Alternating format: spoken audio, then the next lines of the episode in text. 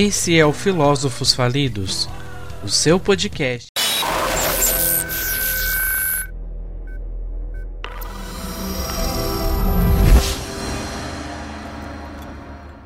Isto é a construção. É o nosso programa carregando. Podemos baixar qualquer coisa, de roupas a equipamentos, armas, treinamentos simulados, qualquer coisa de que necessite. Estamos dentro de um programa de computador? É tão difícil de acreditar? As roupas diferentes, os plugs nos braços e na cabeça sumiram. Seu cabelo mudou. Sua aparência agora é o que chamamos de autoimagem residual. É a projeção mental do seu eu digital. Isto. Isto não é real? O que é real? Como se define real? Se você se refere ao que pode sentir, cheirar, provar e ver, então real são apenas sinais elétricos interpretados pelo seu cérebro. Este é o mundo que você conhece. O mundo como ele era no final do século XX. Ele existe hoje apenas como parte de uma simulação neurointerativa que chamamos de Matrix. Você tem vivido em um mundo de sonho. Este é o mundo como existe hoje.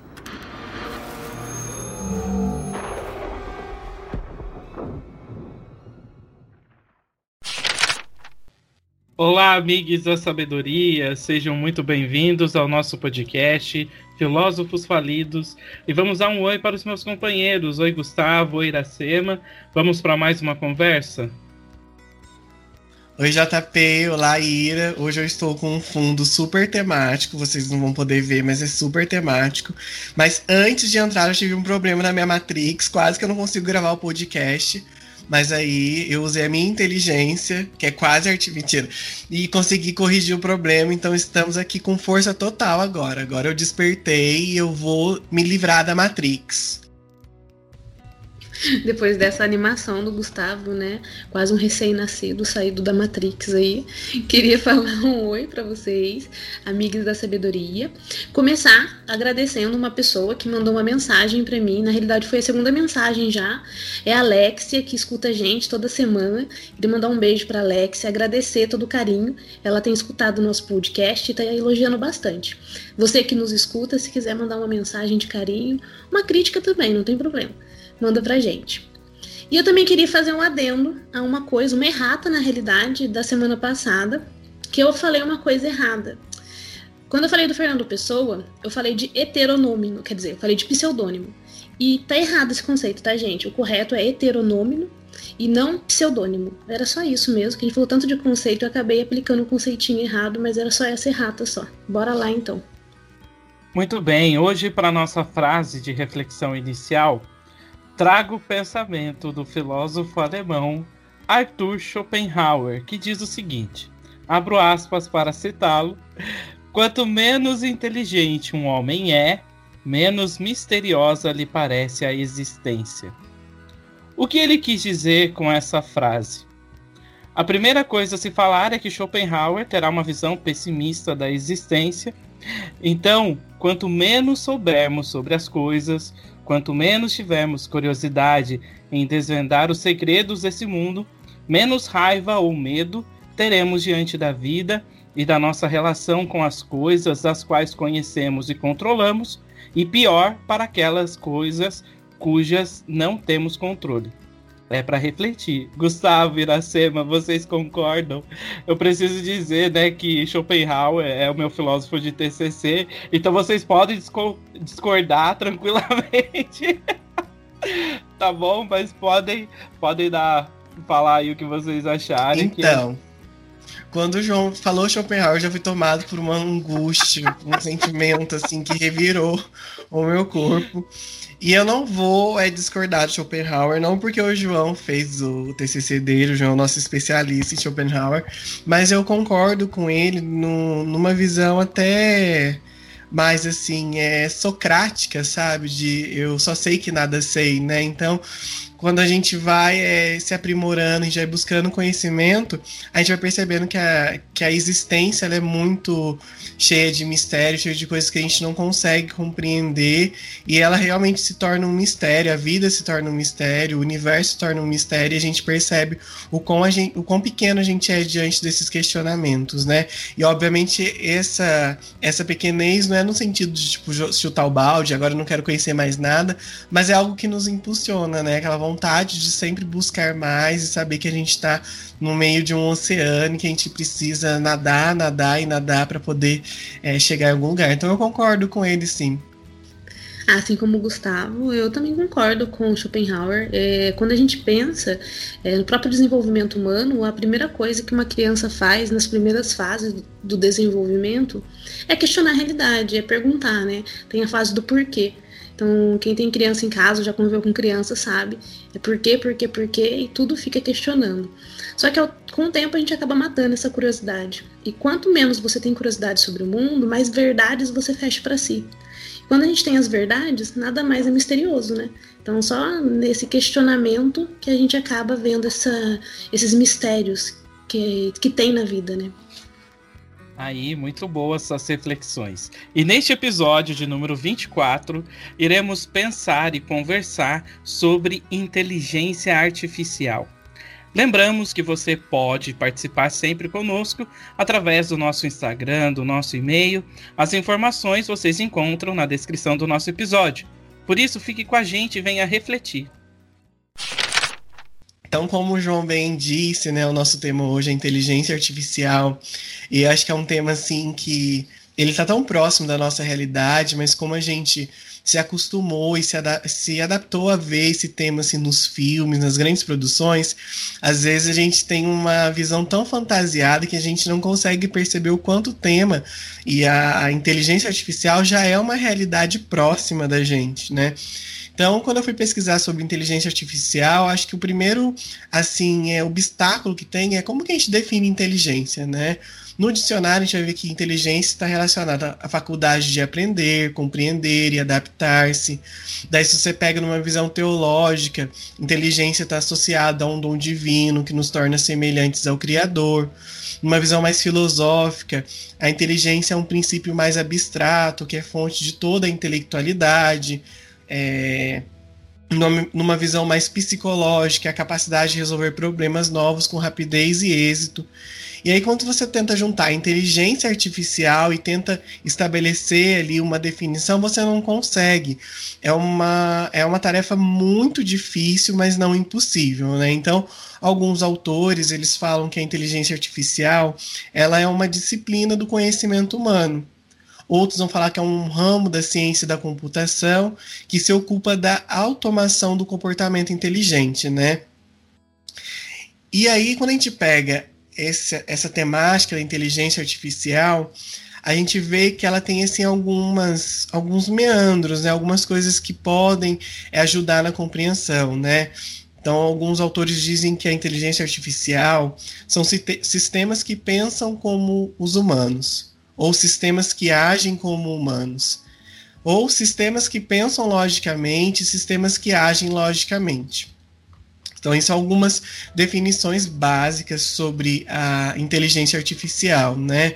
A gente parece que quando a gente pensa em sistema em inteligência artificial, a gente imagina sempre os robôs, né? Os robôs, a automação, a gente pensa também na questão, acho que a gente é muito próximo à questão da, da linha de produção, onde os robôs substituem a mão de obra, mas é, não é somente isso, mas é um bom exemplo para poder ilustrar é, isso, né? Como que a gente pode, a partir da inteligência artificial, a gente é, desenvolver um comportamento inteligente semelhante aos dos seres humanos, né? E é isso que está em jogo. E aí eu fiquei bastante assim é, é, surpreso que o tema da inteligência artificial é um tema muito antigo. Então, no, no, no texto que eu estudei de um, de um professor da USP, ele data que a inteligência artificial, a gente pode selecionar, fazer alguns recortes interessantes, de 1943 a 1950, gente, 1943 a 1950. Eu jamais imaginei que o tema da inteligência artificial já estava presente nessa época. E aí o professor fala que um, nesse período o que estava em alta era tentar pensar modelos de neurônios artificiais que fosse possível, que possibilitaria o desenvolvimento de máquinas que fossem capazes de aprender. Então, gente, olha só, é, para mim é surreal, porque 1943 me parece muito precoce e já era um tema que estava começando a aparecer. Daí depois ele faz um outro recorde, que é de 1951 a 1969, que é uma inteligência artificial mais voltado para programas capazes de jogar xadrez, provar teoremas de lógica e imitar a forma do raciocínio humano. Uma tentativa de comunicação em linguagem natural e analisar estruturas moleculares. Então é um, um, período assim que tem um grande entusiasmo, porque estão começando a um, criar um sistema que, consegue jogar xadrez, que consegue provar teoremas, consegue agir de forma lógica, que é semelhante à forma de raciocínio do ser humano. E é um período de muito entusiasmo. Depois ele cita de 1970 a 1980 que aí surge um grande, uma grande dificuldade, que é como que a gente vai armazenar os dados e processar isso, né? Como que a gente vai conseguir aproximar a máquina do cérebro humano que consegue registrar dados, que consegue processar informações, que consegue tomar decisões. E aí, de 1981 até a data presente, né, ele fala que é o período da, da quinta geração, quando os japoneses produzem a quinta geração de computador, e aí eles começam a produzir uma linguagem da máquina, que seria capaz de realizar milhões de inferências por segundo, que é o que se aproxima muito dessa linha de, de produção do mercado, de substituir a mão de obra é, da pessoa pela mão de obra do, do robô que substitui 10 trabalhadores, um robô consegue fazer esse trabalho. E aí ele também aponta três abordagens dentro da inteligência artificial. Uma que ele chama de conexionista, que é uma abordagem mais relacionada à causa e efeito. Então, é, eles tentam buscar um modelo que seja suficiente e preciso do cérebro humano para poder reproduzir a inteligência que o homem possui. É uma corrente dentro da, da, do, do, tema da inteligência artificial.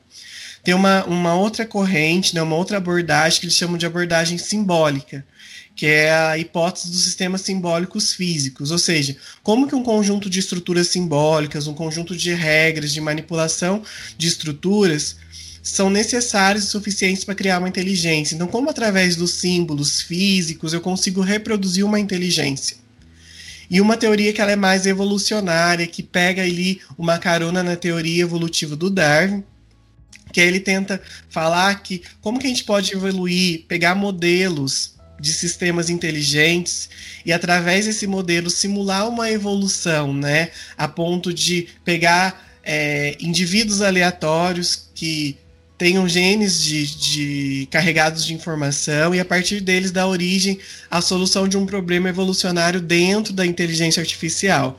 Obviamente, biologia, essa área não é meu, meu local de fala, então é um, eu estou apresentando e aí você pega assim a exemplos práticos de inteligência artificial. Jogos e brinquedos eletrônicos é um exemplo de, de inteligência artificial. Robótica e automação industrial, que é a linha de produção que eu já citei. Verificação automática de software, que eu amo quando meu computador verifica os problemas que ele tem, ele mesmo se resolve sozinho, lida com os conflitos, com a crise que. Acabou meu tempo. Lida com as crises que ele tem é, otimização e controle de processos, processamento de linguagem natural, bancos de dados dedutivos escalonamento de tarefas, e reconhecimento de faces de voz, cheiros e sabores. Reconhecimento de face a gente tem em muitos celulares. São alguns poucos exemplos de inteligência artificial. E aí agora eu passo a palavra para meus amigos, para eles poderem me ajudar a apresentar esse tema que é um tema bem complicadinho. Vamos lá, o Gu trouxe bastante informação pra gente, até mesmo da perspectiva filosófica e técnica também.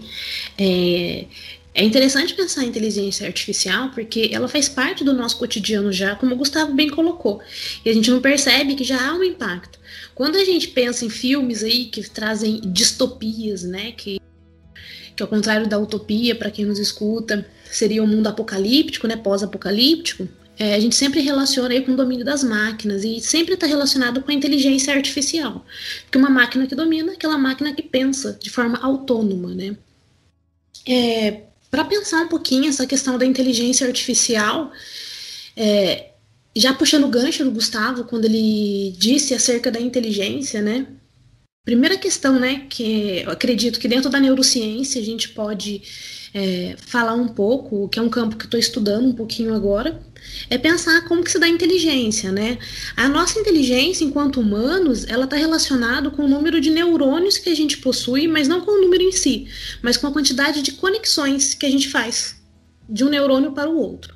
Então, essas conexões, elas são responsáveis por, por tomada de decisões mesmo. Então, quanto mais conexões neurais você tem, mais inteligente você vai ter. E inteligência é realmente você responder algumas situações e conseguir, claro, né, de forma abstrata, como a gente faz aqui, estudar, é, entender alguma coisa, aprender um conceito e várias outras questões também.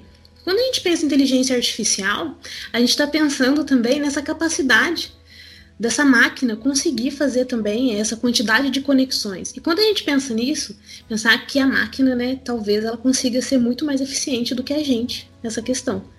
Porque o ser humano, ele erra mais, ele tem uma lentidão um pouco maior nesse quesito. Mas para não me aprofundar nisso, eu só puxei isso porque a fala do Gustavo foi bem interessante. Eu trouxe um autor para a gente conversar, que é o Yuval Noah Harari. O Yuval Noah Harari, ele lançou um livro chamado 21 lições para o século 21, dentre outros livros também muito famosos dele, que está em alta aí, ele na realidade está vendendo muito bem até.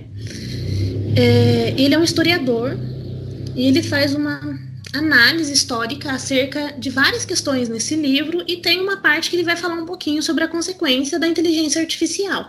Então aqui eu vou me propor agora em fazer uma projeção, né? Então, o que significa essa inteligência artificial para daqui um tempo? Não só para daqui mil anos, mas para daqui 30, 40, 50 anos, quem sabe 10 anos até. Uma questão que o Harari coloca para gente, que é bem interessante pensar, é que essa revolução é, uma revolução na realidade. A inteligência artificial ela está se aprimorando. Ela está nos seus primeiros momentos na realidade. Então, ela está engatinhando, ela está na sua infância. Então, isso vai evoluir muito mais. Ah, muitas coisas vão ser aprimoradas. E nesse processo, ele vai falar da tecnologia da informação e da biotecnologia, que envolve realmente essa ideia da inteligência artificial e de como ela pode afetar nossas vidas.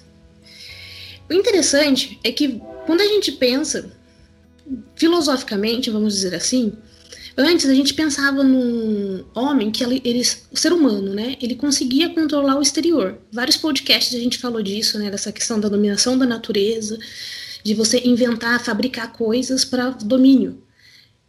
A partir da evolução tecnológica, dessa biotecnologia, o que pode acontecer com os seres humanos? A gente vai conseguir também dominar e transformar o nosso interior.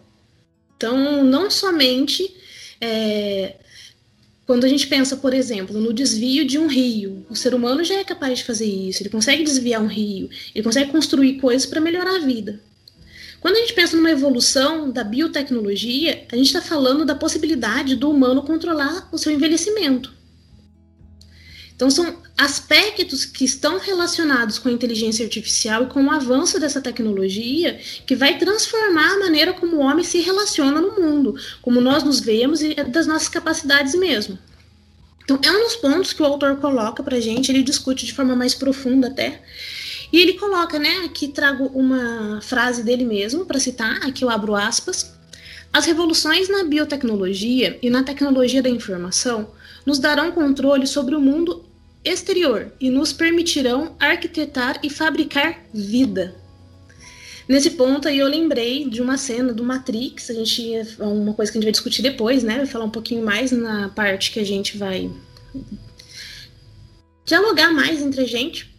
Mas tem uma cena desse filme, já até queria adiantar, que tem uma cena onde o Neo, quando ele é libertado da Matrix, onde explica para ele, né, que as máquinas estão cultivando vida.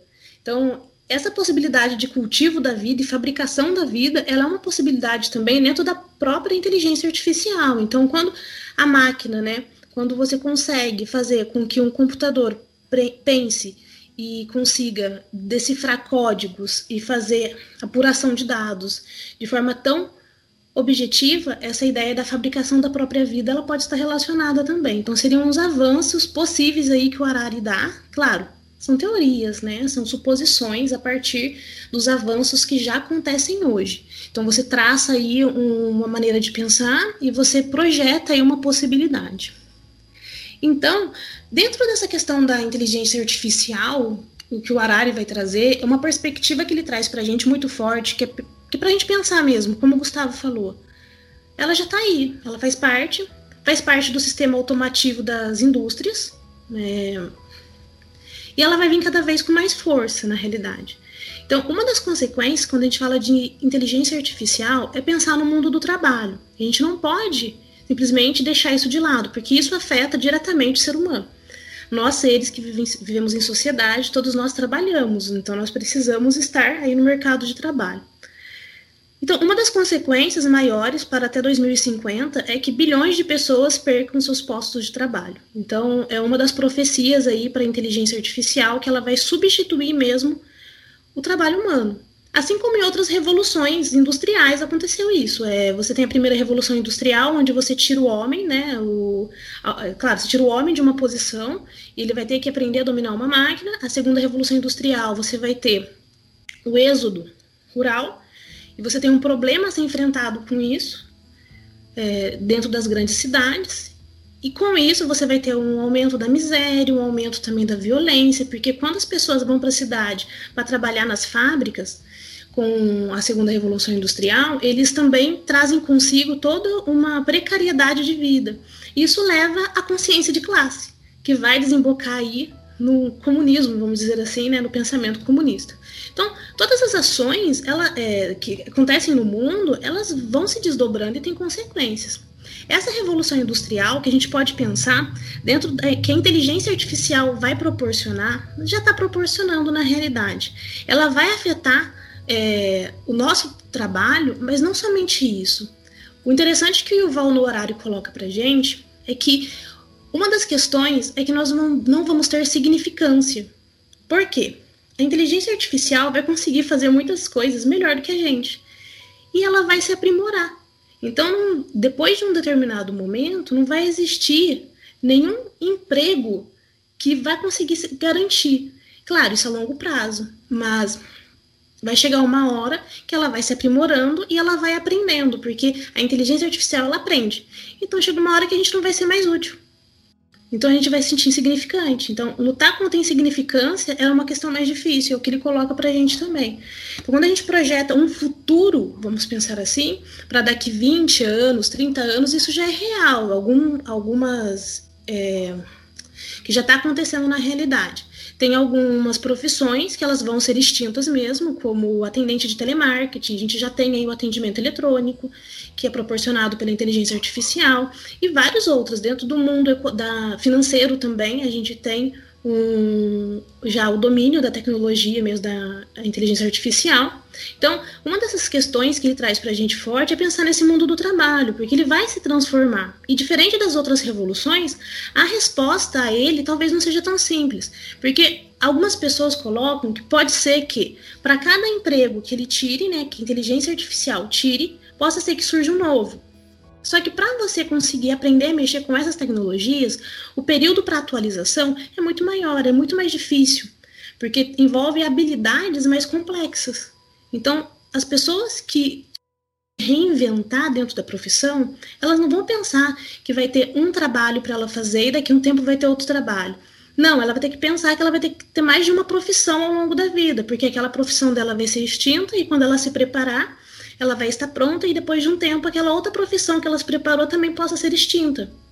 Então, como que o ser humano psicologicamente vai responder a isso também? Porque para além dessa questão, por mais que vamos supor que os estados garantam toda a atualização necessária, quem que aguenta também, né, psicologicamente dizendo essa volátil, é, de forma volátil mesmo, né, essa constante mudança o tempo todo. Então, é uma das questões que ele traz, que é um problema mesmo, pensar dentro do âmbito do trabalho a inteligência artificial, que é bem complexa mesmo. Tem um lado bom, tem um lado ruim, tem outros aspectos também conversar. Então, mas aqui eu vou, não vou me delongar mais, senão vou falar demais nesse aspecto. Mas já deixo aqui de início a indicação desse livro do Yuval para vocês lerem, especificamente bem no primeiro capítulo mesmo, que ele vai fazer esse panorama e ele vai trazer muito mais coisas acerca da inteligência artificial, e é bem interessante. Vou passar então a bola aí para o JP para dar continuidade na reflexão. Isso aí, depois dessas brilhantes falas dos meus, com, dos meus colegas, né? É, o que dizer depois disso tudo, né? Uma tremenda aula aí para gente já começar a entender o que, que é essa inteligência artificial, como foi muito bem explicado. Então, hoje, o nosso episódio, ele vai nos instigar a pensar mesmo sobre essa questão da inteligência artificial. E dentre as questões em torno desse assunto, o que a gente pode perguntar, né? Eu gosto sempre de fazer pergunta porque faz parte da, do processo reflexivo filosófico, né?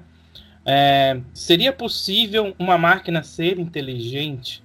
É, acho que essa seria a grande questão que permeia aí muito o, as pessoas que já hoje, né, a gente já percebe isso, né, e vivem na, na prática, né.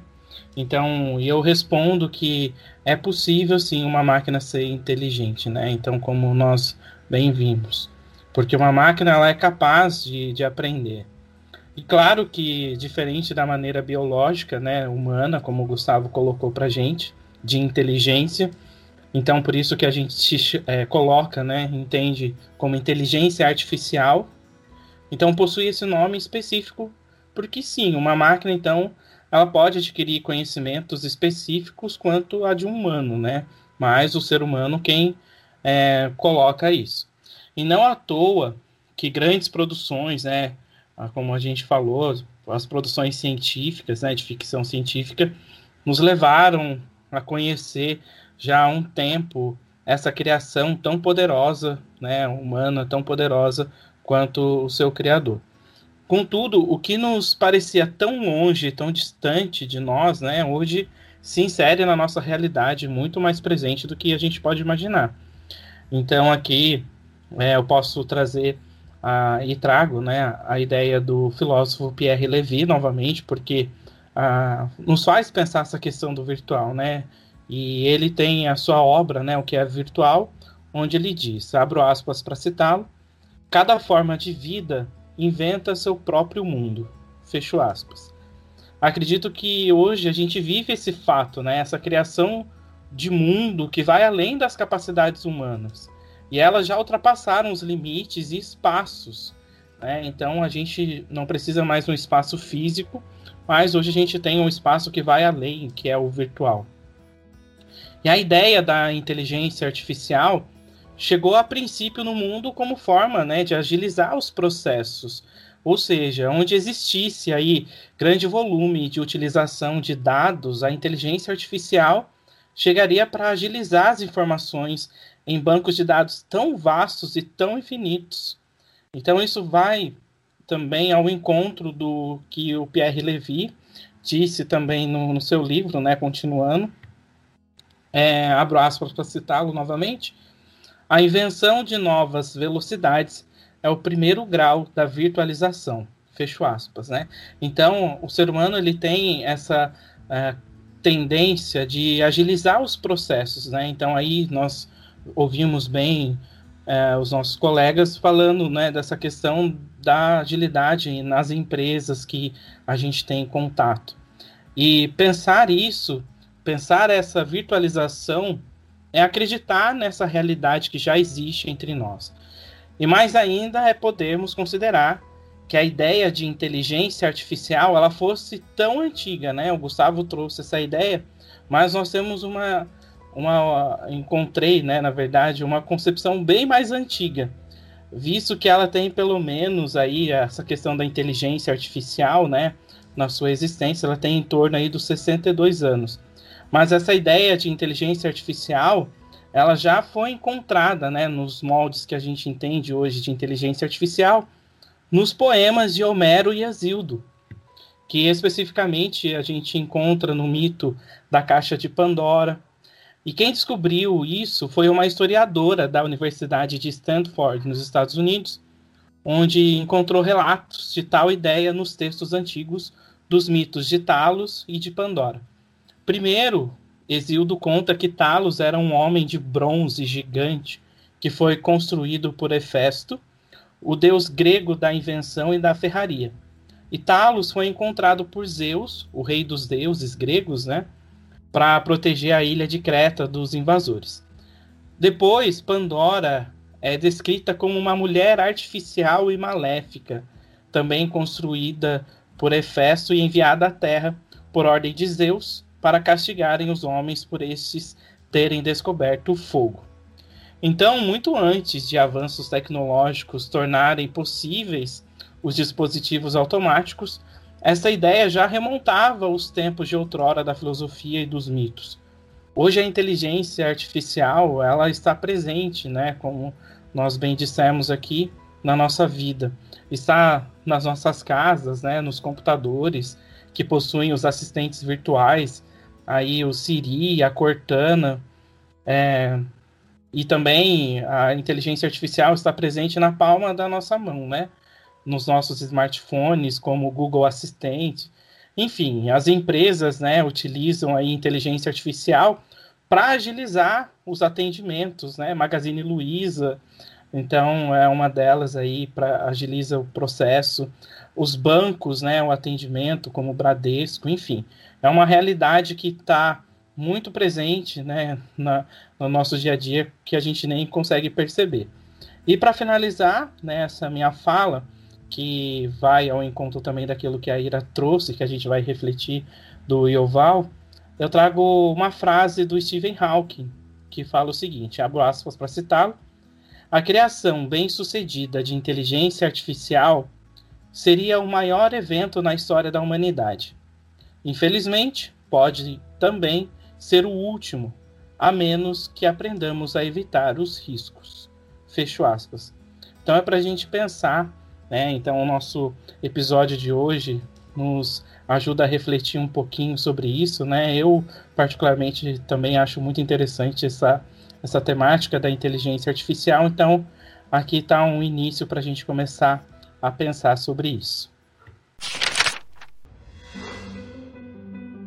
A inteligência artificial tem potencial para solucionar os problemas mais complexos da atualidade e do futuro. A inteligência artificial vai impactar tudo. Nada vai ficar fora disso. É um renascimento. É uma era de ouro. Estamos prestes a deixar as pessoas fazerem mais do que poderiam sozinhas. Para que queremos a inteligência artificial? Para resolver problemas, ter mais prosperidade, mais saúde? O propósito tem que ser esse.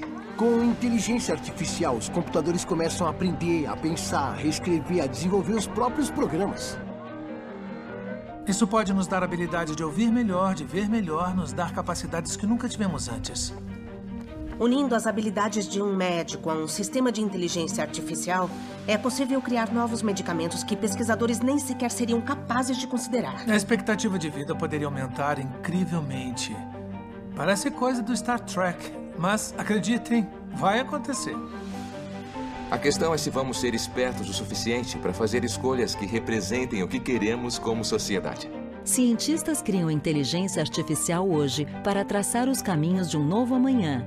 Como essa tecnologia mudará nossas vidas agora e no futuro, cabe a nós. Chegamos a um ponto no qual usamos bem a inteligência artificial. Podemos nos desenvolver como nunca antes e trazer à tona o melhor de nós. É, Gente, eu tô assim muito chocado, de verdade, de saber que é tão antigo o tema da inteligência artificial. O João falou agora desses poemas e eu tô tipo, caraca, meu, nunca tinha pensado nisso. Mas uma coisa que eu acho que contribui com o que o João trouxe é, é que quando eu tava fazendo a pesquisa, eu é, me deparei com um livro sobre inteligência artificial e que ele data também associa a inteligência artificial com a teoria do conhecimento. Então, né, e na, na, nossa antiguidade, né, Aristóteles ele fala no livro da Metafísica que, por natureza, todos os homens desejam conhecer. E a inteligência artificial ela acaba sendo um desdobramento desse desejo de conhecer, porque o desejo de conhecer ele vem acompanhado com desejo de, o desejo de conhecer ele vem acompanhado com aquela questão, né? É, o que, que eu posso aprender? O que, eu posso aprender e como eu posso aprender? E isso é uma das questões que estão dentro da inteligência artificial. Como uma máquina pode aprender, como conhecer e como aplicar esses conhecimentos na vida prática. Então eu acho isso muito interessante porque traz é, é, essa tradição da teoria do conhecimento que a gente que estuda filosofia precisa passar e sabe que é um assunto tortuoso, quanto isso é palco de, de debate, de discussão, né? Eu né, relembra aqui o exemplo de Descartes, né, a dúvida hiperbólica, né, o que que eu, o que que eu de fato conheço, o que que, né, o, o, qual que é o conhecimento confiável, posso confiar nos sentidos, eu posso não, posso não confiar, então eu acho isso muito interessante porque a questão da inteligência artificial está extremamente ou melhor, intimamente ligada com a questão da teoria do conhecimento. Eu acho que um dos grandes é, gargalos aí para a inteligência artificial é como reproduzir a criatividade, né? Porque nós somos seres criativos, né? Então, como que uma máquina vai ser criativa? Porque até então, do conhecimento que eu tenho, né? Sou leigo no assunto. Até então a gente não chegou nesse ponto, né? De uma máquina ser criativa, como no filme do Eu Robô, que o robô sonha, né? Mas é, é uma questão muito pertinente. Eu acho que a, a frase final do que o João trouxe é muito é muito emblemática, né? Como que a gente vai diminuir os riscos, né? Eu acho que seria, acho que é uma questão difícil a gente pensar também é como a gente vai produzir máquinas, né? E sendo que o humanismo tá, tá em falta, né? Como que a gente vai produzir máquinas se o olhar do humanismo, desse olhar empático para o outro está em falta, né? Se a gente, será que a gente vai produzir máquinas inteligentes que vão aprimorar a vida ou a gente vai produzir máquinas de guerra, né? Produzir guerra, destruição. Então eu, é um assunto assim que, que me tira o sono, gente. Acho que hoje eu vou ter que vou dormir mais tarde do que o normal porque é um assunto assim que que eu imaginava que fosse difícil, mas que traz algumas implicações que tiram o sono da gente, né? Quando a gente pega fantasia, esses filmes de ficção científica, a gente fica imaginando, mas a gente não está tão longe disso. A gente já tem, né, aviões que são pilotados por, entre aspas, piloto automático, né, e que sobrevoam e que podem, né, causar um dano. Então, é, tô com medo, gente. É interessante, né, Hugo, falar sobre essa questão mesmo das capacidades humanas. Quando a gente pensa em inteligência artificial, a gente pensa em algumas limitações, claro. É algo criado pelo humano que ainda não atingiu o ápice que pretende se atingir. Então, está em evolução. As pessoas querem cada vez mais que a inteligência artificial se, apro se aproxime cada vez mais da inteligência humana, mas não no sentido de permanecer igual a nossa, mas sim de algo potencializado. Quando a gente pensa é, em inteligência, pensa em formação do construção do conhecimento, a gente está pensando em análise de padrões. O cérebro nosso, quando ele olha a realidade e ele faz uma análise, ele está analisando padrões. É interessante pensar que uma das questões que muitas vezes a gente pode até falar mesmo, o Gustavo já colocou, a questão da criatividade. Outra questão é a intuição. Tem algumas áreas do, de trabalho mesmo, algumas áreas que pedem uma certa intuição mesmo. Então você precisa analisar o comportamento humano, olhar bem a linguagem corporal para você agir. Na realidade, quando a gente faz isso, não é uma intuição, não é algo espiritual, está é, tá relacionado com a análise de dados. A, o nosso cérebro, ele analisa o que o outro está falando, ele está analisando o cheiro ao mesmo tempo, ele está analisando a expressão facial de alguém, e em milésimos de segundo ele faz ali a análise e traz para a gente uma resposta. Então, Querendo ou não, é algo, quando a gente pensa de forma mais lógica, que é capaz de ser reproduzido por uma inteligência artificial. Então, a possibilidade de você se aproximar do humano cada vez mais é maior. Porque a gente está falando de reações bioquímicas, que está relacionada exatamente com esse padrão, com essa análise de dados e padrões. Então é algo que já está caminhando, mas claro, tudo mais para longo prazo, porque atualmente a gente ainda tem, né, essa inteligência artificial que está já desenvolvida, mas que ainda não chega ao mesmo patamar. Tem um, algumas coisas que eu gosto muito de estudar, que é sobre a criatividade, eu gosto muito desse tema. E uma das pessoas que eu gosto muito de ouvir falar, que fala muito da criatividade, é até meio pop, até não sei se o pessoal conhece, é o Murilo Gun. O Murilo Gun, ele tem uns cursos de criatividade aí, às vezes eu faço alguns, eu gosto, eu acho legal as análises que ele faz, e ele fala exatamente isso. Não só ele, tem várias outras pessoas que estão no mundo da internet agora, principalmente no mundo do marketing digital, que fala: se você trabalha como um robô, você pode ser substituído como um robô. E é nesse ponto que eles falam que a criatividade vai ser um diferencial para muita gente nos próximos anos. Isso nos próximos anos. Mas se a gente projetar para daqui duas, três décadas, talvez nem isso, hein, gente. É verdade. Se a gente analisar uma coisa que eu acho fantástico, assim, né, nessa questão de substituição por máquina, hoje nos supermercados, né, aí tem um supermercado específico aqui em São José que tem uma parte de autoatendimento, onde a própria pessoa ela passa as coisas, né, então você não precisa mais do caixa lá da pessoa estando ali passando a sua compra, você mesmo passa, né? Então realmente tem algumas coisas aí, se a gente para para pensar, a gente fica bem angustiado, né? Mas é muito interessante essa questão da inteligência artificial. A primeira questão é que a gente precisa pensar, aliás, quando a gente fala né, de inteligência artificial, não necessariamente a gente está falando de um corpo físico. Né? Então aí a gente não está falando simplesmente de robô. Acho isso importante falar, porque até então eu não tinha essa compreensão. Aí depois, o, porque a inteligência artificial, ela vai muito além de, de corpo físico. O que, que é a inteligência artificial? Então, é uma máquina criada, né, que tem essa capacidade do, desse aprendizado, né? Então, isso é, é, é interessante, né? Então, o ser humano, ele vai aperfeiçoando essa máquina para melhorar a sua vida. Então, algumas coisas é, hoje que a gente pode ver com, voltado para o robô. Então, são coisas que ele consegue ver né? E ele consegue reproduzir, então ele vai estudando a, a pessoa, né? Todo o gesto humano, até mesmo a fala. Acho que essa.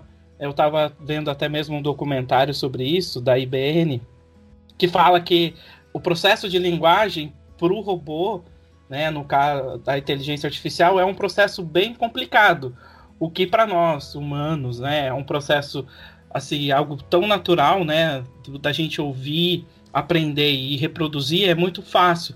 Mas a gente ainda depois, estudando filosofia, a gente vê que ainda assim a linguagem ela tem a sua, as suas dificuldades, os seus problemas, né? até mesmo de compreensão, porque essa é a grande questão da máquina, que ela não consegue compreender certas questões. Mas aí o que, que acontece? O ser humano, então, ele vai lá, ele aperfeiçoa até uh, essa máquina ela se tornar assim quase perfeita.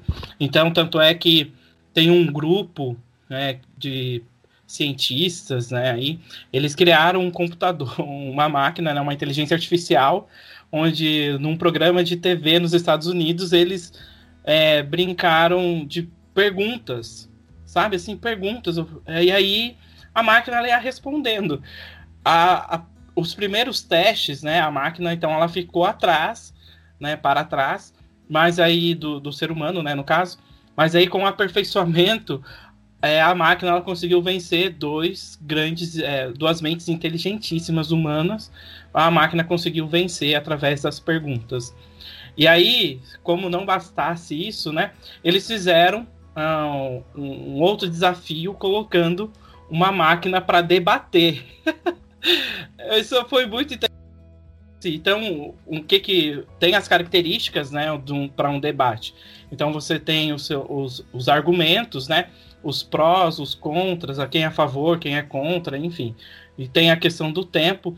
Então a inteligência artificial, assim, usando todas as técnicas, até mesmo da questão da linguagem, falando do humor, porque tem essa questão, né? O debate.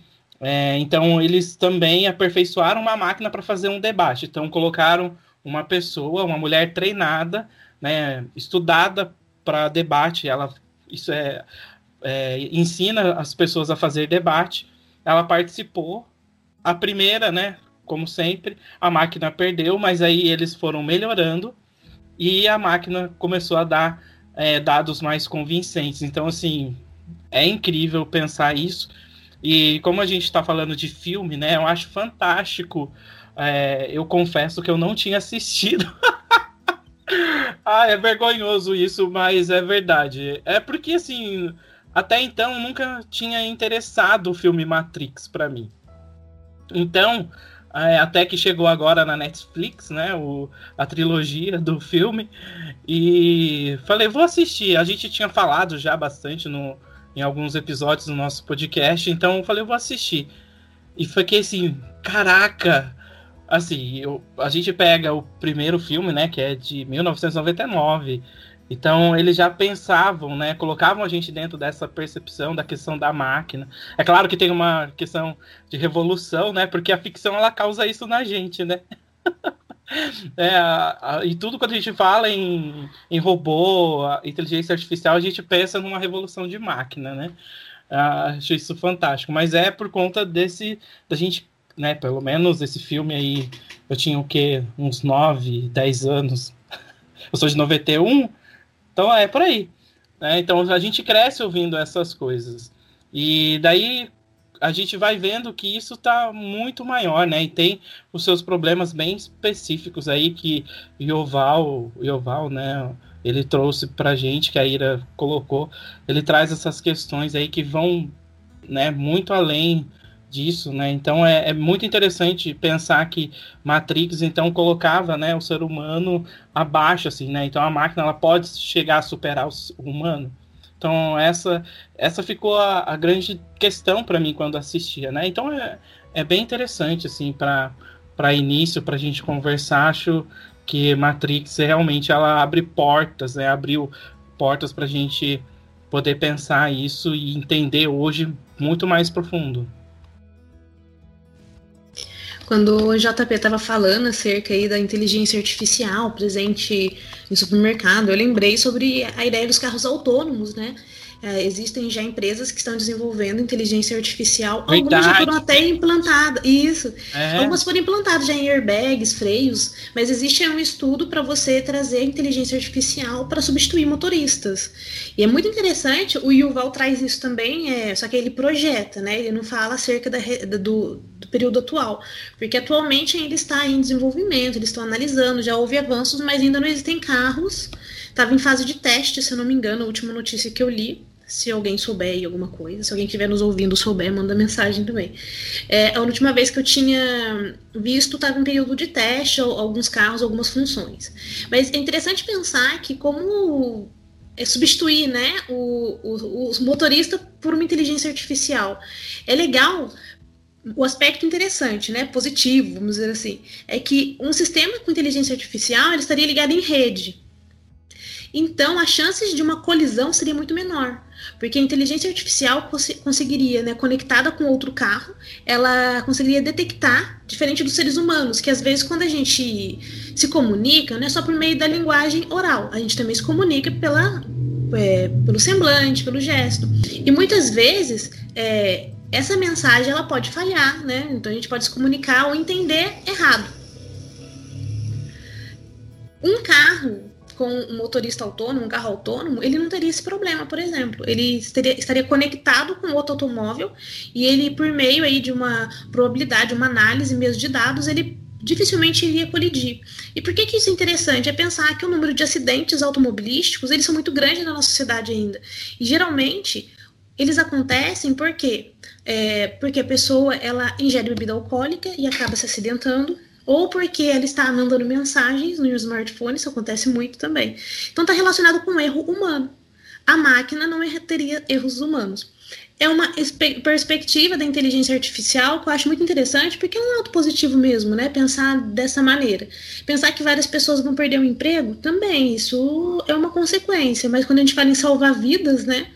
É, seria um avanço aí para a vida em sociedade. Mas é, eu só lembrei disso, o, JP falando, eu lembrei dessa questão dos carros autônomos, que eu achei bem interessante quando eu vi a notícia.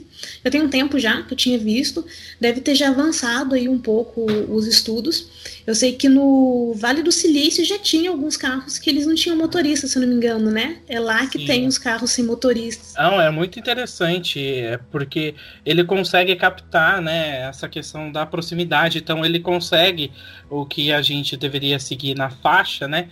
Então ele consegue né, fazer isso, assim, essa proximidade, desviar dos obstáculos. É incrível. Uhum. É, é, incrível. Se a gente parar para pensar também, né, um outro detalhe aí, é por mais que a gente ou, ouça, né, bastante quando os aviões caem, mas o sistema de bordo que os aviões possuem, assim, é quase a chance de erro é somente com falha, como você disse, humana, né? Porque ah, os acidentes aéreos eles acontecem por essas falhas humanas mesmo. Porque na questão da, do comando de bordo, né, tem toda um, uma organização ali que ele coloca o trajeto, então ele calcula a velocidade, a altura, então tudo certo, a rota, né? Então não tem erro.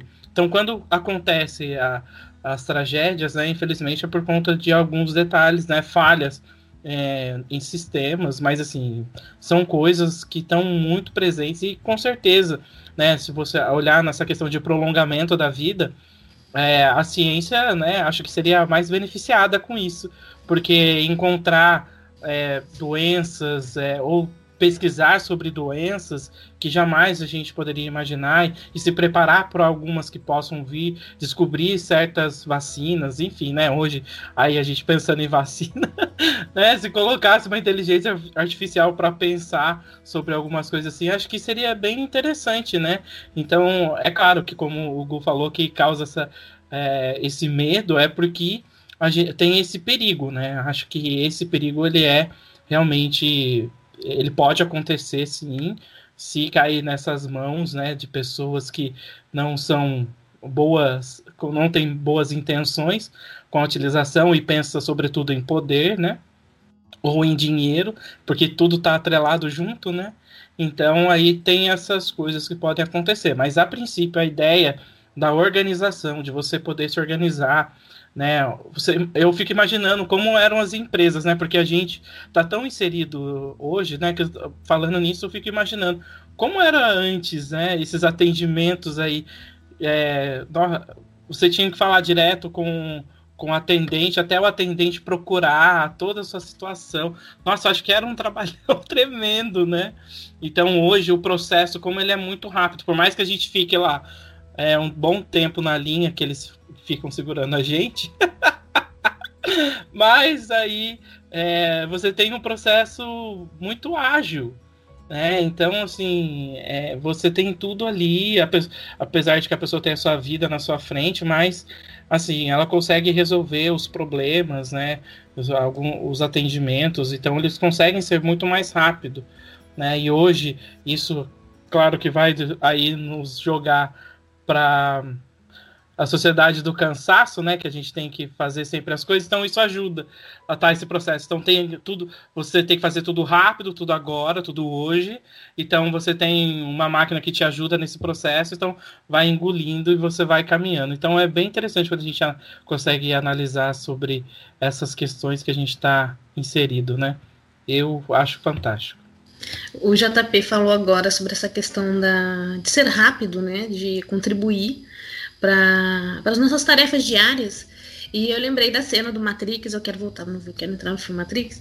É, eu lembrei da cena da Trinity, é bem no comecinho, quando a Trinity está fugindo dos agentes. E ela sai correndo em cima da, do telhado e, o, e ela pula, no, lá supera o medo, né? Vai lá, pula e consegue é, atravessar a janela e no pé da escada ela já fica com a arma apontada esperando os agentes, só que eles não aparecem. Ela levanta e vai até o caminho para encontrar lá o, a, o, é, a cabine né, de telefone para ela poder voltar, para sair da Matrix na realidade. Quando ela tá chegando, ela já vê o outro agente com um carro vindo para bater bem na. Pra, junto com ela mesmo, para chegar quase antes dela, para poder bater o caminhão nela. É interessante pensar na questão da análise de dados nesse momento, porque eles estão dentro da Matrix. Aquilo lá é um programa de computador. É que a gente vê, né, como imagem e a história do filme traz como uma imagem mesmo pra gente, como se fosse uma simulação da vida, mas pensar que aquilo ali é um programa de computador. Então, o que que os agentes são, né? Eles são conectados, tanto é que qualquer pessoa pode virar um agente a qualquer momento. Então, existe uma rede de conexão e eles cruzam dados tão rapidamente que mesmo ela fugindo, eles já conseguiram analisar os caminhos que ela poderia fazer E antes que ela chegasse no, no ponto que ela deveria chegar, eles já se adiantam e já vêm com o carro para tentar matar ela. Então, isso, querendo ou não, descreve muito né, de como que funciona esse cruzamento de informações, é, como é rápido mesmo nessa conexão. E o que o, a, a inteligência artificial mesmo, os programas conseguem fazer. Coisa que nós, seres humanos, levaria um pouquinho mais de tempo. Essa análise de dados da gente é um processo um pouco mais lento. A gente não consegue uhum. cruzar tanta informação. Até porque uma máquina, gente, o computador ela consegue lembrar muito mais de informações do que a gente. Por mais que a nossa memória seja muito boa, a gente consegue registrar tudo o que acontece na nossa vida, acessar essas memórias é um trabalho difícil. Então a gente não consegue lembrar de tudo, né? Acessá-las. Tá tudo aqui dentro, mas a gente não consegue acessar tudo. A máquina consegue. Então tem questões que elas são superiores mesmo. Quando a gente pensa aí no apocalipse mesmo das máquinas, é uma possibilidade, embora eu acredito que para agora, né, pra, de forma mais imediata, a preocupação esteja em quem tem o controle dessa inteligência artificial. Exatamente. Que... Uhum. E é interessante, né, essa questão da velocidade de dados, e até mesmo porque as empresas hoje, como o Google, uh, o, o, como que eles pensam, né, até mesmo nessa proteção do próprio sistema. Então eles usam das pessoas, dos hackers aí, né, para tentar achar as brechas, né? Porque eu não sei se vocês viram uns dias atrás aí que teve a falha do, do, do YouTube. Não sei se vocês viram, ficou fora do ar. Mas isso foi mundial porque o YouTube ele foi hackeado na, na central dele, né? Então esse, a, o sistema de proteção né, da, das empresas que trabalham com essa questão de dados, né, como o Google, que é aí gigantesca, tanto é que o local dos processadores deles são isolados né, no meio do mar. Então, aí tem essas novas funcionalidades dessas pessoas que tentam achar as brechas para poder defender, né?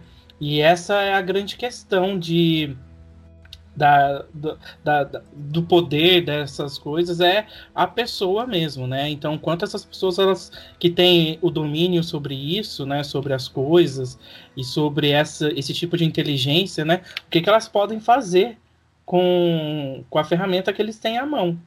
Né? Então, é, porque realmente os recursos que uma máquina tem, elas são ilimitados, né?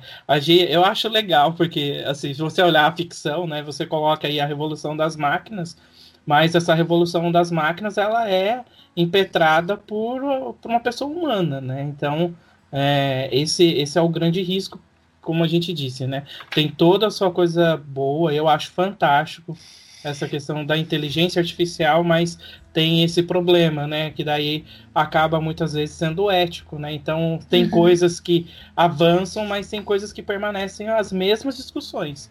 Então isso é fantástico a gente poder parar e pensar, falar, poxa, a gente está avançando, mas tem essas questões ainda que a gente precisa se preocupar me fez lembrar também da questão da análise é, da, dos dados, né? Do acesso a dados. Aí lembrei do começo do filme, quando o Neil tá no computador e do nada, né? A, é, se não me engano, é a Tri, não, o Morfeu que tá se comunicando com ele, né? Por meio da tela e. E o Neil é um hacker, né? Isso, ele é um hacker. E eles sabem tudo do Neil, toque toque, ele tem acesso a tudo. Então pensar que não existe anonimato nas redes, né? A gente acha que tá anônimo, mas na realidade a gente passa todas as informações e quem tem acesso às informações sabe tudo, né? Consegue controlar muita coisa. Associado ainda a uma inteligência artificial que consiga é, ter, é, analisar né, padrões de forma mais rápida do que a gente, eu acho que isso aí é uma grande arma, viu? É, e a gente sabe que muita gente já tem isso na mão, né? Os arquivos de Snowden aí que o diga, né? Quem já leu o livro ou já soube um pouco né, a respeito dessa questão do, do controle mesmo, né, de dados que os Estados Unidos têm sobre os outros países. Uma coisa que eu falando em dados, me lembrou o TikTok agora também, né? O pessoal tava fazendo vários é, várias denúncias dizendo que o TikTok, por ser uma empresa russa, embora a sede não fique na Rússia, né, é uma discussão aí, não tenho certeza até que ponto isso tem tanto fundamento, acerca do tanto de informações, de dados que eles tiram do celular da pessoa quando ela faz uma conta. E realmente, depois de pesquisas, mostraram que eles pedem muito mais acesso à informação do que outras empresas, como Facebook, Instagram, WhatsApp. E então é uma questão, né? O quanto a gente mesmo disponibiliza esses dados de, uhum por livre espontânea vontade mesmo. A gente tem uma manipulação por trás, tem uma omissão, mas a gente realmente não Exatamente. se preocupa, né? Parece que a gente não tem essa preocupação, não tem esse discernimento. Por isso que de... me remete bastante à Matrix, né? A questão da dominação da máquina ao ser humano. Porque se a gente pegar essa questão do, até mesmo do, dos algoritmos, né? É, o Facebook, Instagram, todas essas coisas, TikTok, faz com que a gente fique né, dominado né, por ficar nas redes. Né? Essa é a ideia né, de, de dominação. A gente, e tem até mesmo um. Acho que é um documentário, se eu não me engano. Está na Netflix também. Eu não lembro o nome. Mas fala sobre as redes sociais, né? O quanto isso realmente é, a gente fica é, dominado por elas. Porque tem essa questão do algoritmo, tudo aquilo que a gente vê de interessante, a gente fica o tempo todo ali. Então isso é, é incrível, sabe? É, pensar que em 99 um filme pensava essa questão, é, por mais que a gente tenha as críticas, mas aí é, é interessante pensar sobre isso, né? Porque são é, esses riscos, né, que Hawking falava. Então é, é, muito interessante então, a gente poder parar e pensar sobre isso também. Eu acho interessante. Quando a gente para e pensa sobre essas coisas, a gente fica pasmo com o tamanho da potencialidade do ser humano, né? Ele vai cada vez mais longe dos seus limites. Isso é incrível. Aí eu compartilho do Gustavo, fico com medo. Gente, eu tô perplexo, tô aqui escutando vocês, eu tô assim, sabe? Eu tô com medo de abrir a janela do meu carro, passar um carro, da janela do meu quarto, passar um carro voando. Eu tô, eu tô muito perplexo. Mas uma coisa que, que me chama a atenção nessa questão justamente dos dados, que é, assim, às vezes a gente da, da filosofia, a gente fica meio que aquela, aquele cargo do pessimista, né? De colocar obstáculo em tudo. E é obviamente que a inteligência artificial tem seus pontos positivos. Eu fiz uma uma leitura, né, de uso de, por exemplo, de nanorobôs no tratamento de câncer. Então, assim, realmente, se você tem isso aliado à medicina, à saúde, você tem aí coisas interessantes a produzir que vão promover o bem-estar do ser humano, isso sem dúvida. Você tem um carro guiado aí por uma inteligência artificial que reduz, né, o risco de batidas, isso é fantástico, gente mas o que a gente sempre esbarra é que anterior à inteligência artificial tem um ser humano que faz decisões e que pode não ser movido por boas Sim, intenções. Então, é, acho que é esse sempre o nosso gargalo, né, nossa dificuldade.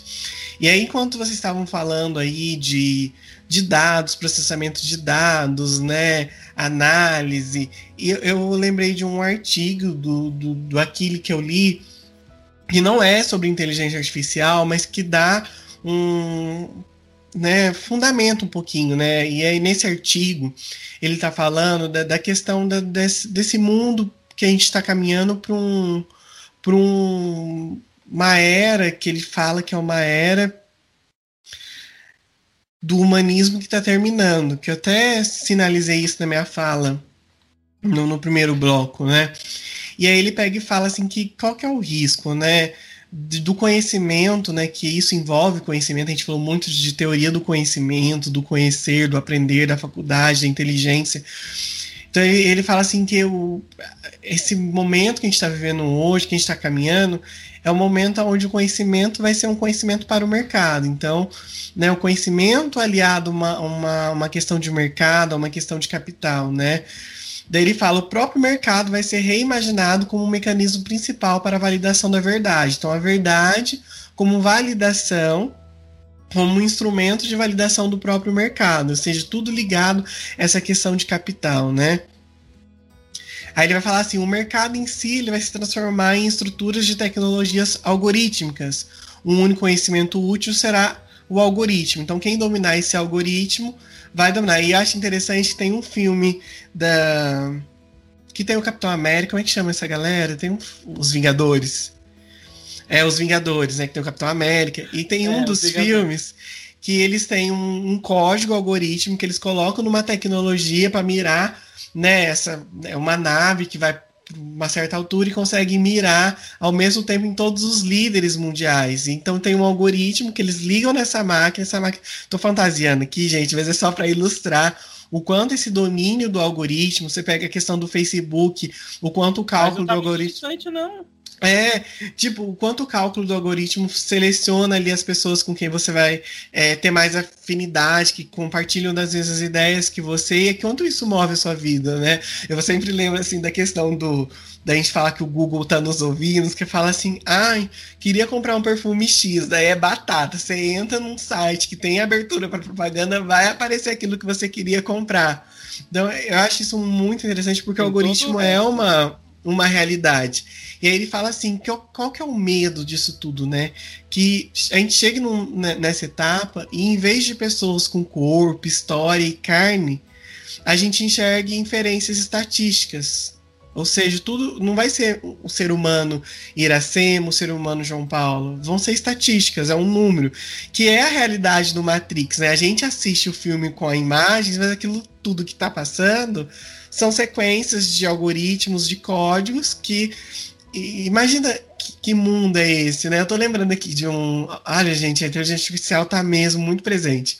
Tem um episódio do desenho do Super Choque que tem uma vilã chamada Karen, que ela desenvolve um capacete que faz com que ela se conecte com todos os aparelhos eletrônicos e ela domina a cidade toda por conta desse capacete, que ela consegue se conectar nesses aparelhos eletrônicos. A gente vai pensar, tudo hoje é eletrônico, gente. Tudo hoje está conectado. Então eu tô assim, realmente. Tem que aumentar minha terapia, gente, porque eu preciso me trazendo problemas que, que eu não estava preparado para enfrentar no, no dia de hoje. É, Isso fez eu lembrar de uma reportagem que eu li no ano passado, não sei se foi no começo do ano, foi no ano passado, foi sobre a questão de produção de música. Porque quando o Gustavo falou no começo, né, do podcast, que, nossa, peraí, a inteligência artificial, ela pode superar a gente em vários aspectos, mas e na criatividade, né? E naquilo que nos torna humanos mesmo, né? A produção artística, eu acredito que se enquadra nisso. Então, uma máquina não consegue fazer música. E nessa reportagem eu vi um software, né, uma inteligência que tinha sido desenvolvida que tinha composto uma música. E ele juntou vários dados mesmo, várias, é, vários, de, todas as músicas mesmo, né? Tem uma série de músicas lá e ele compôs uma melodia nova. Então eu, lembro que eu fiquei assim, perplexa também, como assim, meu? É, é aquilo que o Harari tinha falado no livro dele, a ideia da insignificância humana. É aquilo que faz a gente, né, verdadeiramente nós, assim, a máquina conseguir superar.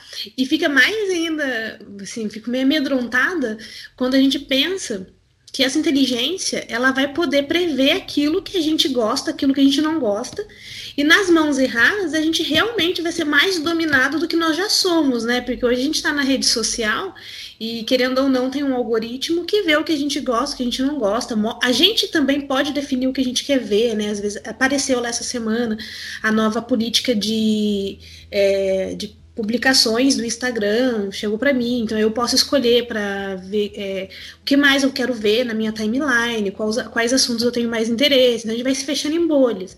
Dá uma certa sensação ainda de, de liberdade, né? Parece aí, eu estou escolhendo o que eu quero ver, eu que estou interagindo. Mas quando a gente pensa numa inteligência artificial que vai conseguir prever o que a gente gosta e soltar uma música que tem certeza que a gente vai gostar, que vai mudar ali as nossas emoções, é, é direcionar, é manipular mais ainda, né? Então, é, nesse, é nessa perspectiva, eu sou um pouco, sei lá, meio amedrontada mesmo, sabe? De um futuro mais sombrio nesse sentido. A Ira tava falando aí dessa questão do, dessa criatividade, eu lembrei do Eu Robô, do filme, né? Que é, que é um dos confrontos que o personagem interpretado pelo Will Smith faz a, ao robô, né? Você não, você não pode sonhar, você não pode produzir uma, uma sinfonia, né? E aí assusta mesmo que você pega um robô que está produzindo música, você fala, caramba, eles estão mesmo estão conseguindo, estão chegando, né? E essa questão mesmo do, do, limite, né? O quanto aquilo é uma reprodução e quanto aquilo tem ali de fato, né? Uma consciência, né? Acho que, que é o tema do eu robô, né? É um robô que de tanto aprender, ele desenvolveu uma consciência e conseguiu inverter um, a lógica da, das leis que, que o regiam. Então, né, dá um pouco de. E se volta contra o próprio criador dele, né? Se volta contra o próprio criador. Então, acho que é, é mesmo assim um assunto de, de tirar o sono, porque a gente, né, a gente não sabe que que pé que a gente tá. A gente tem uma noção porque a gente tem celular, tudo, mas a gente não sabe nesses laboratórios aí, né, nessas áreas 51 da vida, em que pé que tá esse, esse tipo de produção, né? Onde que, que a gente tá. Verdade onde que a gente tá, né? Porque às vezes a gente parece, ao falar, por conta de a gente ter muito isso fantasiado na nossa cabeça, a gente imagina que tá longe. Mas eu lembro que eu vi no, no stories de um, de um gringo aí, que ele tava num restaurante onde a garçonete era um robô por conta do Covid.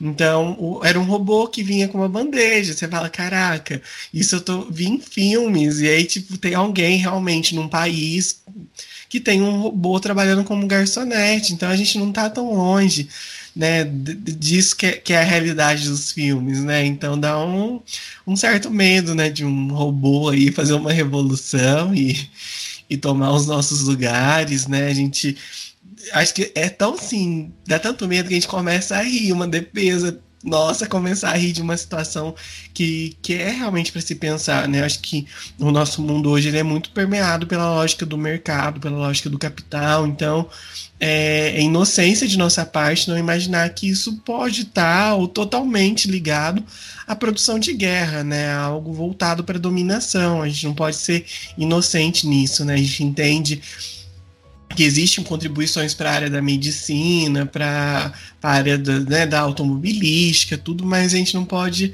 é, esquecer que a gente vive numa sociedade regida pela, pela lógica do mercado, pela lógica da dominação, né?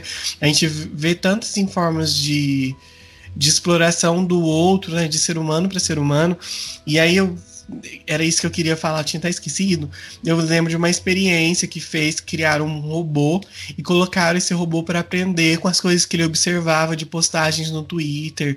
E aí, tipo, no final do dia, o robô tinha se tornado um, um genocida, um racista e começou a tipo se referir de forma grotesca, desrespeitosa, machista contra mulheres, começou a tratar é, negros com racismo, então é, sabe, tipo, imagina, uma máquina faz uma, um grupo faz uma experiência de colocar uma inteligência artificial para aprender coisas no, no Facebook, na, na vida, né? E aí, no final do dia, eles precisam desligar porque o experimento não deu certo e o, se tornou o oposto do que deveria. Então, é assustador porque, como eu disse antes, da inteligência artificial tem um ser humano, né? E com, com motivações, isso é é, é uma dádiva a gente poder fazer escolhas, a gente ser livre, né, e tomar decisões, mas também a gente não pode esquecer que essas motivações nem sempre têm um, nem sempre tem um fundo de ética, um fundo de moral, né, às vezes é, é dominação por dominação, é sangue por sangue, então é complicado, gente, e tô perplexo de verdade. Essa questão né, de ter um humano antes lembrou até o, o porquê que no Matrix as máquinas acabaram dominando os seres humanos, porque eles decidiram queimar a atmosfera, acredito, porque as máquinas elas eram movidas por energia solar.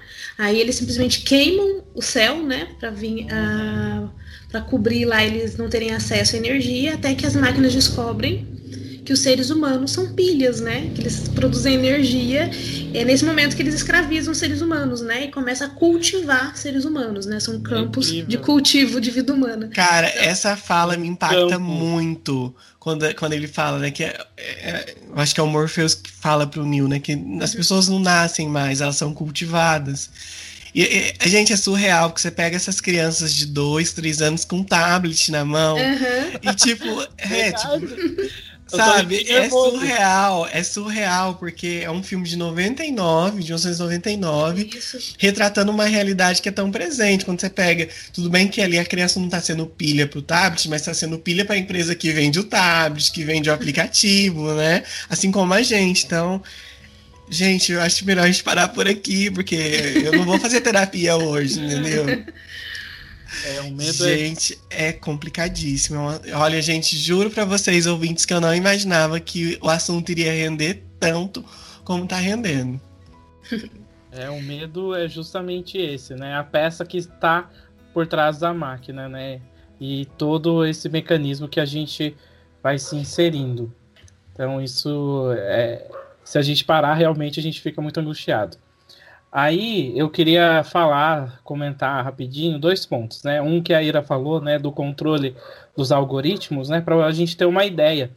É, o Spotify, né? Aí a gente, vocês, nossos ouvintes que nos escutam, é, quando você instala, né, o Spotify, você tem a escolha do, da, da lista de reprodução que você quer fazer, né? No fundo, não deixa de ser um algoritmo ali. Se você não escolhe, o próprio sistema vai colocar para você ouvir, né? Isso vale para Netflix também, então tem aí tá muito mais próximo do que a gente imagina. Aí a outra questão que eu queria comentar, que a Ira trouxe também, é sobre essa questão do processo criativo, porque me fez lembrar e porque coloca em xeque essa questão, né? Então o que que não vai nos, nos vai diferenciar da máquina, né? É, eles colocam em xeque isso. E eu achei fantástico, me fez lembrar sobre. Essa semana eu estava assistindo sobre. É, a, chegou né, no nosso país aí a Disney Plus, Disney, né? e daí eu fiz a aquisição por conta do meu irmão e estava assistindo sobre a história da Pixar, né? A Pixar. E achei interessante. Falei, olha, eu vou assistir. E aí, meu, tem uma parte que eles colocam muito isso, né? Porque quando a Pixar ela chega, né? Porque o Steve Jobs, ele quem dá o, o alavanque, né, para a empresa, porque ele já começou, né, com o processo criativo do, dos computadores da Apple. Então ele alavancou a Pixar. Então a Pixar, a grande questão dela foi deixar o, o 2D para o 3D. Então, assim, né? Para as pessoas que depois, quando a Pixar ela entra para Disney, sobretudo os mais antigos, eles colocam isso em xeque. Será que a máquina ela é tão criativa quanto nós fomos, né? Porque os desenhos antigos da Disney, né? Tudo em, em 2D. E isso é a marca da Disney. Então, como que eles iriam perder essa marca? Né? Então, essa era a grande questão, porque daí a máquina ela chegou para revolucionar até mesmo esse meio criativo, né, das artes aí, da, da, da dessa questão da, da, Disney, dos filmes. Então, quando a Pixar ela começa a lançar aí, sobretudo, né, que ela começa com Toy Story, é, Toy Story, né, e depois vem os outros filmes, e é um filme assim que bate bateu bilheteria um atrás do outro, né? Foram sete que bateram bilheteria, um maior que o outro. Mas aí, o que, que eles resgatam, né? Sobretudo o Steve Jobs, ele coloca essa questão do processo criativo. Isso é muito interessante, porque ele falou, né? Por mais que seja uma máquina que reproduza, mas tem uma pessoa por trás, que é o cérebro mesmo, a, o, a pessoa, né? Que tem esse processo criativo. Então ele criou um galpão para colocar todos os diretores dos filmes da, da Pixar para eles poderem manifestar esse processo criativo. Então eles poderiam colocar para fora, né, toda a criatividade que eles teriam. Por, e só assim, né, que eles viram que a, a é claro que voltado para uma questão de, de dinheiro, né, porque até então a Pixar no começo, ela o Toy Story, ele vendeu, mas aliás, eles começaram fazendo é, propagandas, depois eles passaram com filmes. A questão era de que as propagandas, é, questão rentável, era bem menos. Então eles passaram para o filme. Então eles precisavam ter um, uma questão que fosse muito grande para vencer a, a questão das propagandas e poderem, é, digamos assim, a empresa viver da, somente daquilo. Então ele, ele viu que esse processo de ter um lugar onde que essas pessoas né, pudessem criar e e colocar a criatividade em prática foi fundamental para a Pixar. E depois, hoje a gente conhece a Pixar com todos os filmes que, que ela já produziu e a perfeição que é, né? Então você enxergar em mínimos detalhes é, aquilo que seria o real, né? Aí o Procurando Nemo, que tem toda a questão dos mares, é, os detalhes que se colocam ali, é incrível. Então, realmente, eu concordo com, com a Ira, porque por mais que isso coloque em xeque, mas é a pessoa que está por trás desse processo criativo que vai determinar, né? Então isso existiu, para dizer, né, que existiu aí nas grandes empresas, né, o Walt Disney. Então hoje a gente então tem é, a possibilidade de falar e comentar sobre essas questões. Né? Então eram esses dois pontos que eu gostaria de trazer para a gente pensar. Eu acho que hoje no nosso podcast a gente está tipo Morfeu, despertando as pessoas para a realidade da inteligência artificial. Eu acho que a gente tá muito assim hoje. É porque isso mesmo, verdade. Eu mesmo acabei de despertar, minha gente.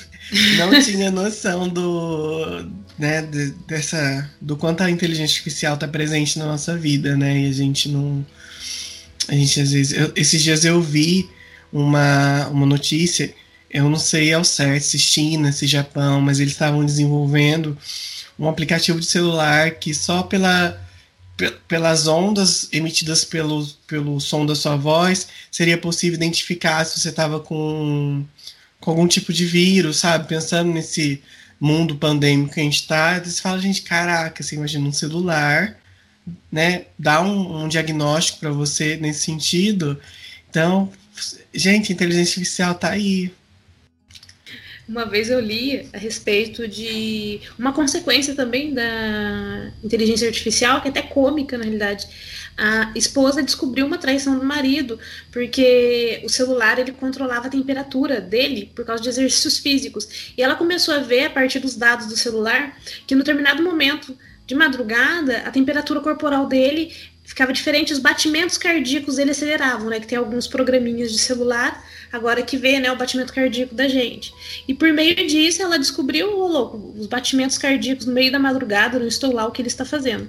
E a partir daí ela descobriu a traição por conta da inteligência artificial. E eu achei muito engraçado de que eu vi isso.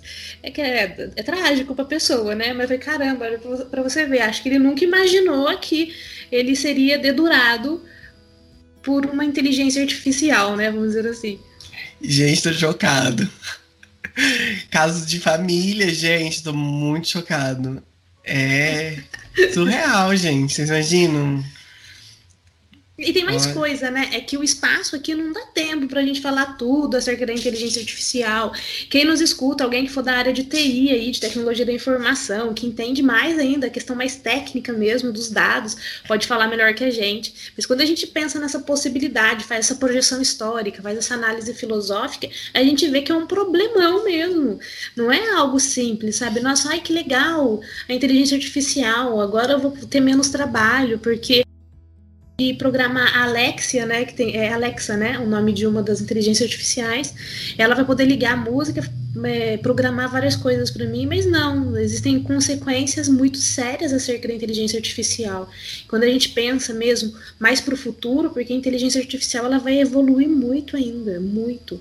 É, no, no livro do Harari ele fala, né, acerca de quem sabe, né, chegar a desenvolver médicos. Então, uma das vantagens é que uma pessoa que vive num país é, mais pobre, ela vai conseguir consultar vários médicos no seu smartphone. Então isso seria uma coisa positiva. Aí, mas uma coisa negativa é que, como é ligado em rede, as atualizações seriam todas de uma vez só para todas as inteligências. Se um médico cometesse um erro, na realidade você cometeria um genocídio, porque se o erro está em um, está em todos, né? Por causa que é um programa. Então, se o erro vem, vem para todos é um problema que a gente vê sempre nos programas é, da Microsoft. Eles sempre lançam atualizações que dá erro, aí eles têm que lançar novas atualizações para consertar os bugs que deu no anterior.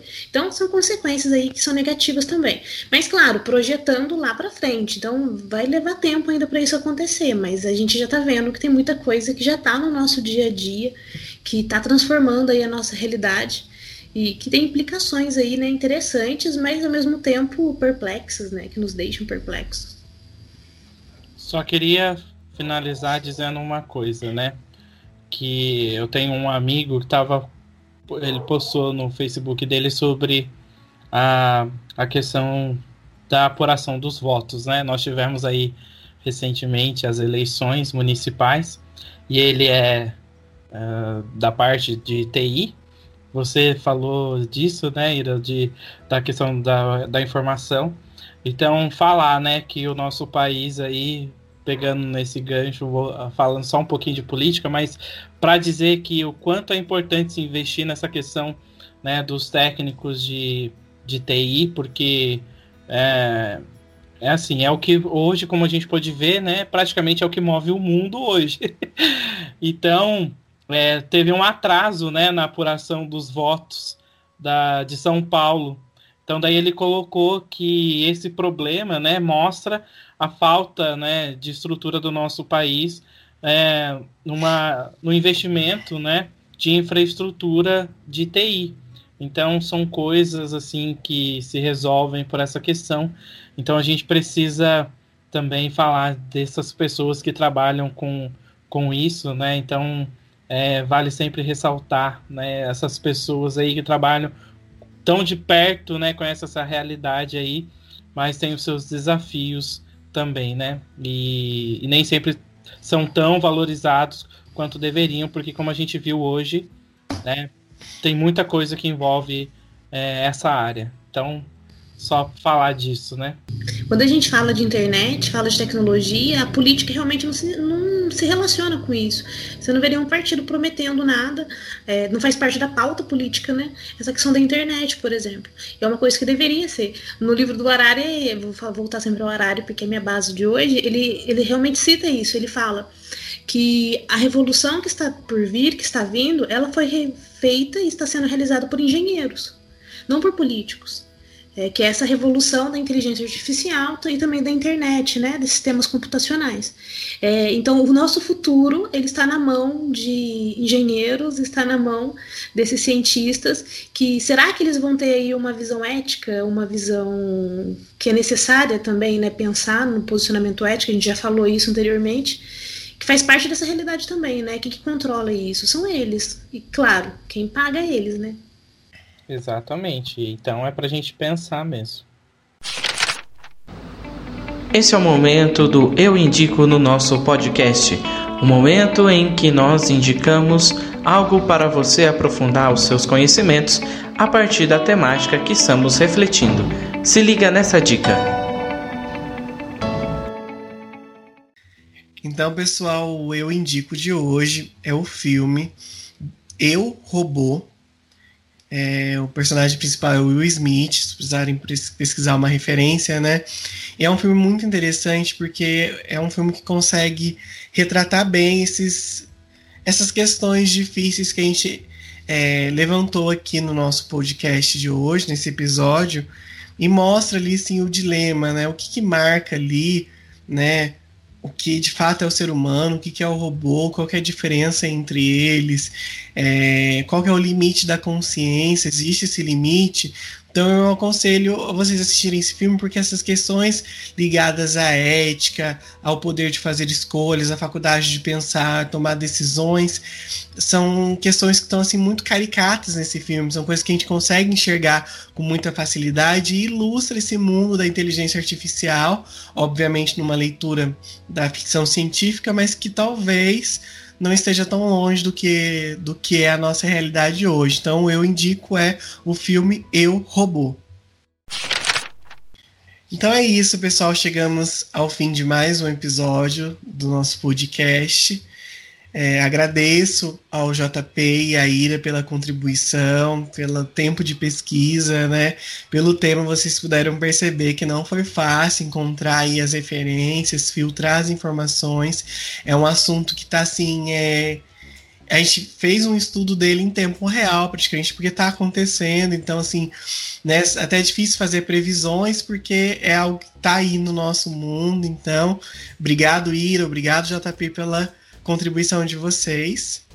Agradeço aos amigos da sabedoria que ficaram com a gente até aqui, tiveram paciência de adentrar nesse mundo, né, de sair da Matrix e entender essa, essa realidade que nos cerca. Então, muito obrigado, é sempre muito bom ter vocês aqui com a gente.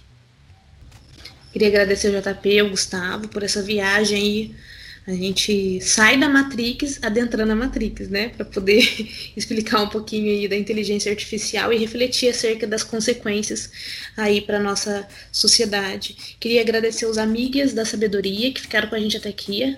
É, agradecer, né, que tem acompanhado a gente. A gente aos poucos está crescendo, então isso é muito bom. E espero que o próximo tema seja tão instigante quanto foi esse hoje. Até mais. Também agradeço ao Gustavo, a Iracema pela partilha, pela reflexão de hoje. Agradeço muito a você, nossos amigos da sabedoria, que acompanhou, ficou com a gente até aqui. Lembro a todos de ir escutar os outros temas do nosso podcast, de ir no nosso Instagram, compartilhar os episódios, o nosso Instagram com os amigos. Lembro que é de graça e não custa nada. Então, um abraço a todos, até o nosso próximo episódio. Valeu! Você acabou de ouvir o podcast Filósofos Falidos, com apresentação Gustavo Chagas, Iracema e João Paulo.